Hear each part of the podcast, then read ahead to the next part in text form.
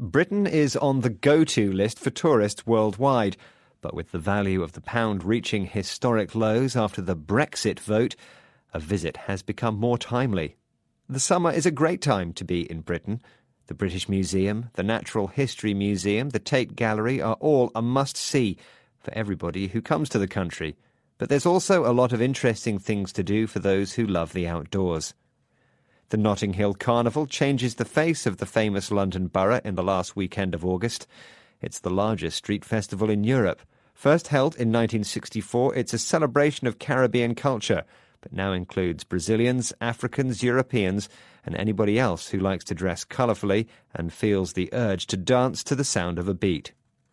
With its popularity growing, it's estimated that 50,000 performers will take part in the parade, attracting more than 1 million people over the weekend. Outside the capital, there's also plenty to do. Early in August, there's the Robin Hood Festival in Sherwood Forest Country Park, Nottinghamshire. The legendary characters of books and movies, Robin Hood and the evil Sheriff of Nottingham, can be found there amid jousting tournaments and comedy acts. For those into nature, there's always the forest to enjoy. In mid-August, in Bristol, a city about 200 kilometres from London, the sky's filled with colour during its annual balloon fiesta. If the weather's good, more than 100 hot air balloons rise up from the fiesta's site in Ashton Court.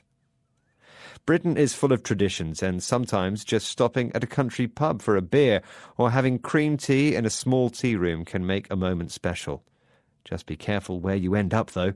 Coaches full of sightseers went to the small village of Kidlington early this month. As the visitors were taking pictures of the houses and entering private gardens, the locals were taking pictures of them. To this day, nobody knows what the tourists were doing there.